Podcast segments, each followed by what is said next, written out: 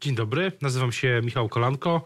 Państwa i moim gościem dzisiaj jest Borys Budka, wiceprzewodniczący Platformy Obywatelskiej i szef klubu Koalicji Obywatelskiej w Sejmie. Witam serdecznie. Dzień dobry panie redaktorze, dzień dobry państwu. Sejm, e, czy wie pan już kiedy zbierze się ponownie Sejm? Czy w ogóle zbierze się w tym roku? E, Dzisiaj konwent e, seniorów proponowane przez panią marszałek daty to przyszły tydzień czwartek. 15 i, e, przepraszam, 12 i później dwudniowe posiedzenie Sejmu, czwartek, piątek, to jest bodajże 19-20. Czy myśli pan, że jednym z tematów będzie ustawa albo e, inny pomysł legislacyjny, może jakaś uchwała, pisma w tym wprawę, e, jeśli chodzi o odwoływanie szefa Najwyższej Izby Kontroli? Być może będzie taki pomysł. Jak wiemy, politycy PiSu mówią o jakimś planie B. Na razie mm, nie wiemy, co ma być przedmiotem obrad. Dzisiaj o, w południe dowiemy się, jakie są propozycje pani marszałek. A czy Koalicja Obywatelska, Platforma w jakimś sensie pomogłaby odwołać szefa NIK, gdyby była taka konfiguracja możliwa? Przede wszystkim czekamy na to, co PiS położy na stole, bo ja jestem przekonany, że te formy legalnego nacisku na pana prezesa Banasia nie zostały wyczerpane, aż nie chce mi się wierzyć, żeby człowiek, który jest tak zakorzeniony w środowisku PiS, był wiernym żołnierzem Jarosława Kaczyńskiego, nagle e, przestał słuchać tego, co Jarosław Kaczyński nie mówi czego oczekuje. To jest kwestia wewnętrznej rozgrywki w PiSie. Tam dochodzi kwestia tego, kto miałby ewentualnie zastępować pana Mariana Banasia, ale jedno jest pewne, nie poprzemy żadnego rozwiązania, które prowadziłoby do tego, że na czele Izby miałby, czy Izbą miałby kierować mm, e, czy pełnić obowiązki zastępca i ta sytuacja miałaby się utrzymywać przez dłuższy czas. A niestety obawiam się, że ten plan B PiSu to jest plan, który ma polegać na tym, że któryś z byłych posłów PiSu będzie wbrew konstytucji zarządzał Najwyższą Izbą Kontroli, e, bowiem PiS nie zdecyduje się na wybór osoby, która nie będzie mu całkowicie podległa. A gdyby PiS położył na stole teraz, dzisiaj na przykład nową kandydaturę, która byłaby akceptowalna, e, która byłaby spoza polityki, byłaby, byłby to ktoś e, w rodzaju autorytetu, sprawnego urzędnika, który nie jest e, partyjny, to pan by się nad tym zastanowił? Nad takim... Na pewno bym się zastanawiał nad każdą osobą, która przywróci niezależność Najwyższej Izbie Kontroli, przywróci mm, właściwą dla tego organu powagę urzędu, E, więc e, wszystko jest w rękach PiSu. Znaczy trzeba karty kłaść na stół, dokumenty na stół. Słyszymy od polityków PiSu o jakimś tam planie. Ja na razie w te plany nie wierzę. Ja mam wrażenie, że to jest wewnętrzna rozgrywka PiSu że tam nie było zgody na to, żeby mm, pewne rzeczy no, zostały dograne do końca. Tam jest kwestia odpowiedzialności, bo przypomnę, że w samym PiSie rodzą się pytania, jak to możliwe, by przez tak długi czas służby, które są w rękach polityków PiS, nie miały wiedzy bądź nie informowały najwyższych urzędników państwowych, że jest problem Mariana Banasia, jego oświadczeń majątkowych, kontaktów ze światem przestępczym, no i kwestii mm, jego podległych mu urzędników zamieszanych w aferę VAT. A co do, kończąc ten wątek, ale co do wiedzy, a myśli pan, bo takiej też e, zaczęły krążyć e, e, pogłoski, czy myśli pan, że teraz e, co do wiedzy, to pan Banaś będzie wykorzystywał wiedzę, którą zebrał przez te wszystkie lata? Nie mówię tutaj o wiedzy, fakt, chodzi nie chodzi o sprawy prawne czy, e, czy finansowe, ale chodzi o sprawy polityczne. Czy myśli pan, że teraz będzie działał wbrew PiS, wykorzystując te informacje? Aż nie chce mi się wierzyć, by nagle e, Banaś, mówiąc obrazowo, urwał się PiSowi. Y, Ja myślę, że tam są zakulisowe negocjacje prowadzone. Być może Banaś e, żąda takiego swego rodzaju listu żelaznego od prezesa Kaczyńskiego. Wiemy doskonale, że prokuratura jest w rękach Zbigniewa Ziobry. Widzimy doskonale, jak można w sposób długotrwały mm, przeciągać postępowania. Ma świetny przykład pan e, Marian Banaś, jednej z posłanek, która na oczach całej Polski głosowała na dwie ręce, a postępowanie w jej sprawie toczy się tak długo, że mogła z listy PiSu kandydować jako osoba formalnie nieskazana i teraz zasiadać w pisowskich ławach, więc być może jest tak, że pan Banaś negocjuje kwestie związane z jego mm, bezpieczeństwem prawnym, mówię w tym znaczeniu. I być może to leży na stole gdzieś w tych tajnych rozmowach, które są prowadzone. A co leży na stole, jeśli chodzi o plany koalicji czy klubu Koalicji Obywatelskiej w, w tym e, miesiącu jeszcze do, do świąt? Dzisiaj e, przedstawiamy mm, kilkanaście projektów ustaw, które będziemy w najbliższych dniach i tygodniach zgłaszać w parlamencie. To są ustawy, które mm, e, no przede wszystkim poprawiają codzienne życie Polek i Polaków. Niektóre, niektóre bardzo techniczne, niektóre mm, dosyć odważne. Mówimy tu o czystym powietrzu, o kwestii walki ze smogiem. Pokazujemy, że jesteśmy konstruktywną opozycją wspólnie z naszymi partnerami koalicyjnymi, czyli inicjatywą nowoczesną i, i zielonymi mm, będziemy to prezentować i później systematycznie w najbliższych tygodniach będziemy te projekty prezentować opinii publicznej. Mam nadzieję, że nie trafią do sejmowej zamrażarki, bo jeżeli tak by się stało, no to te projekty będziemy próbowali przeprowadzać przez Senat, tak żeby ta inicjatywa nie była zamrożona. Do, w grudniu zakończył się, zakończy się proces nominacyjny w Platformie 14 grudnia, już za dwa, mniej niż dwa tygodnie. Jak pan ocenia do tej pory ten przebieg tych, tego procesu nominacyjnego? Czy czy wszystko Pana zdaniem idzie zgodnie z planem? Obserwuję działania obydwu kandydatów. Są one dynamiczne. Widzę, jak bardzo mm, mocno zaangażowali się w spotkania w całej Polsce. To jest plus takiej otwartej e, kampanii wewnętrznej. To jest plus pokazujący siłę naszego ugrupowania, siłę platformy, która jako jedyna proponuje tego typu e, proces nominacji. E, w ten weekend debata mm, kandydatów, prezentacja swojej wizji prezydentury.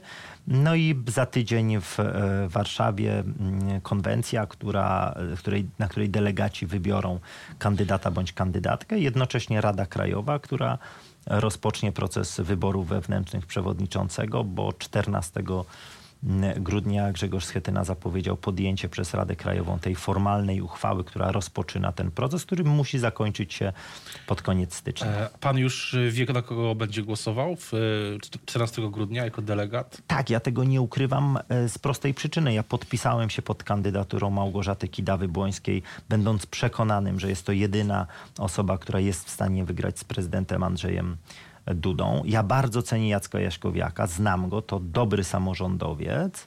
Natomiast oceniam rzecz bardzo pragmatycznie. Jako wiceprzewodniczący partii chciałbym, żeby nasze ugrupowanie wystawiło osobę, która realnie ma szansę nie tylko wejść do drugiej tury, ale przede wszystkim zagospodarować elektorat środka, elektorat, który może w drugiej turze zawahać się, czy oddać głos na Andrzeja Dudę, czy na mm, e, kandydata opozycji. Jestem przekonany, że będzie to Małgorzata Kidawa-Błońska.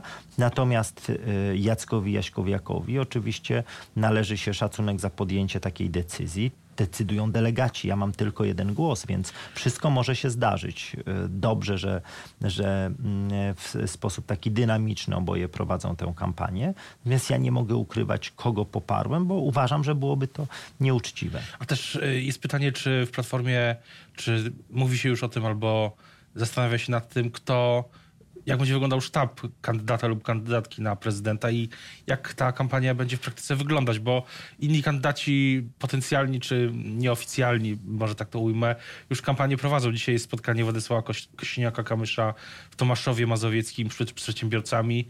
Założę się, że, chociaż tego nie sprawdzałem, że w tym tygodniu było albo będą spotkania prezydenta Dudy w, w gdzieś w, w terenie. Czy już, już jest y, rozmowa o sztabie i o tym, co dalej? Po 14 grudnia? E, tu będzie decydującą rolę mm, odgrywał głos kandydata lub kandydatki. Ja uważam, że sztab powinien być złożony z profesjonalistów, z ludzi, którzy potrafią robić kampanię wyborczą, którzy potrafią wyciągnąć wnioski z błędów, które do tej pory popełniliśmy. To musi być nowa jakość, jeśli chodzi o kampanię wyborczą. Natomiast te prawybory, a inaczej dokładnie proces nominacji wewnętrznej, powodują, że nasi kandydaci są również aktywni. Jutro Małgorzata Kidawa-Błońska w moim województwie, w województwie śląskim. Mm, spotkania, również spotkania otwarte, spotkania z delegatami, ale w Rybniku spotkanie nieco szersze o 16.30, więc e, to też pokazuje, że ta formuła ona daje możliwość zaprezentowania się szerzej. Media relacjonujemy w mediach społecznościowych, pokazują to media ogólnopolskie, więc to też jest sposób na prowadzenie tej prekampanii, bo przypomnę, że formalnie kampanii jeszcze nie ma i nie może być. Co do innej kampanii, to kiedy poznamy Pana decyzję co do startu w wyborach na szefa Platformy? Jak tylko będą decyzje mm, Rady Krajowej, e, to oczywiste, że bardzo poważnie rozważam tę kwestię. To nie jest tak, że nie chcę czegoś ogłosić, tylko umówiliśmy się w Platformie Obywatelskiej na e, kolejne kroki. Zrealizowaliśmy scenariusz senacki, wybraliśmy władzę klubu. W tej chwili nominacja kandydata bądź kandydatki na prezydenta i później proces wyborczy. Jestem przekonany, że z tego procesu wyborczego, wyborów przewodniczącego partii możemy wyjść silniejsi, jeżeli będzie odbywał się właśnie w duchu takiej sportowej rywalizacji. Ja w to wierzę. Bogdan Zdrojewski nie, trać, nie czeka na, na e, zakończenie tego procesu nominacyjnego prezydenckiego, bo już wczoraj czy przedwczoraj powiedział, że startuje. Tak, oczywiście to jest prawo każdego mm, członka wybrać odpowiednią, e, odpowiedni moment. Ja rozmawiam z moimi kolegami, koleżankami w Platformie Obywatelskiej. E, staram się e, zbudować taki zespół, który mm, w tych wewnętrznych wyborach będzie mi pomagał. Jeżeli tylko będzie decyzja zarządu Rady Krajowej, a potem kalendarz zatwierdzony przez zarząd krajowy, no to oczywiście będę komunikował decyzję. Trudno zgłaszać swój start, jak jeszcze formalnie nie ma wyborów. A co do 14 y, grudnia, to też tego dnia jest promocja, spotkanie premierowe promocyjne, y, autorskie książki, czy byłego premiera Donalda Tuska promuje swoją książkę szczerze. I tak szczerze mówiąc, to czy nie jest tak, że zaskoczył, czy wywołał pewną konsternację premier Tusk, kiedy we w poniedziałek stwierdził, że powinno dojść do jakiejś fuzji Platformy i PSL-u? Pana to zaskoczyło? Nie, Donald Tusk jest szefem Europejskiej Partii Ludowej, a ponieważ i Platforma i PSL są w Europejskiej Partii Ludowej polskimi partnerami, no to oczywistym jest, że on jako szef EPL-u chce, żeby ta współpraca była jak najlepsza. Ma dobre doświadczenia, e, przez 7 lat przewodził rządowi koalicyjnemu. Jest to swego rodzaju zachęta do głębszej współpracy. Ja również bardzo cenię Polskie Stronnictwo Ludowe. Wiem doskonale, że to dobry partner koalicyjny. Jednym z elementów y, mm, tej dyskusji wewnętrznej w Platformie, która będzie się toczyć przy okazji kampanii wyborczej, z pewnością będzie mm, to, y, w jaki sposób współpracować z naszymi koalicjantami. Czy właśnie nie zaproponować tej węższej, zacieśnionej współpracy Ale z PSL. Taka współpraca oznaczałaby też zmianę chyba statusu projektu Koalicji Obywatelskiej.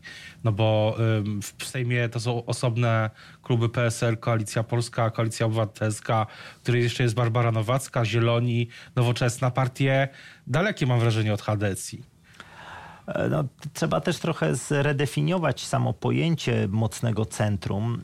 To nie jest tak, że to centrum jest takie jak 8 lat temu, bo ta, to pojęcie tej lewicowości się zmienia. Mamy e, ugrupowania lewicowe w odrębnym klubie, natomiast ja traktuję naszych koalicjantów e, w koalicji obywatelskiej jako właśnie wzmocnienie tego centrum.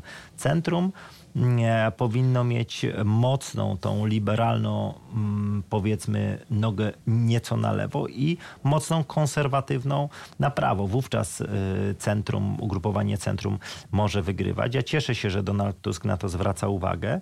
No i cieszę się, bo rozmawiałem i, i być może uda się też, żeby Donald Tusk był na naszej konwencji Platformy Obywatelskiej właśnie 14. Akurat tak się składa, że będzie też promował książkę. Może Mam nadzieję, że dojdzie miał, do tej... Będzie miał ciepłe słowa dla kolegów, koleżanek Jestem Platformy? Prze... Donald Tusk ma zawsze ciepłe słowa. Jest e, członkiem Platformy Obywatelskiej, człowiekiem, który poprowadził Platformę do wielu sukcesów i zawsze jest w Platformie na wszelkiego rodzaju naszych eventach bardzo dobrze widziany. E, no i e, liczę na książkę z jego dedykacją. Myślę, że e, taka konwencja przyciągnie uwagę mediów, ale na koniec jeszcze wracam na chwilę do tej tego współpracy z PSL-em. Widzi pan scenariusz w przyszłym roku po wyborach prezydenckich na przykład, kiedy polska polityka będzie się ustawiać na nowo na ten cykl przed, tym, przed wyborami 2023 widzi pan możliwość e, stworzenia nowej partii? Po Na prostu. tę chwilę widzę możliwość pogłębionej współpracy. Mm, wielokrotnie podaje się przykład CDU-CSU. To jest nieco inna konfiguracja niemiecka. Wszyscy wiemy doskonale, mm, że CSU działa w trochę innej formule. Mm, natomiast no, trzeba czerpać z dobrych wzorców europejskich. Dla mnie Polskie Stronnictwo Ludowe to y, był jest i będzie partner pierwszego wyboru. My funkcjonujemy w koalicji obywatelskiej i moim zdaniem to poszerzenie tej formuły współpracy na PSL jest możliwe. Jest wiele rzeczy wspólnych, jeśli chodzi o, o program E, PSL-u czy Koalicji Obywatelskiej, więc e, trzeba szukać możliwości porozumienia. O tym, jak e, będzie wyglądała polityka dzisiaj i w najbliższych dniach oczywiście będziemy rozmawiać cały czas i informować na bieżąco. Teraz bardzo dziękuję już za rozmowę. Bardzo dziękuję. Dziękuję Państwa i moim gościem dzisiaj był przewodniczący klubu Platformy Obywatelskiej, Koalicji Obywatelskiej w Sejmie i wiceprzewodniczący Platformy Borys Budka. Dziękuję bardzo.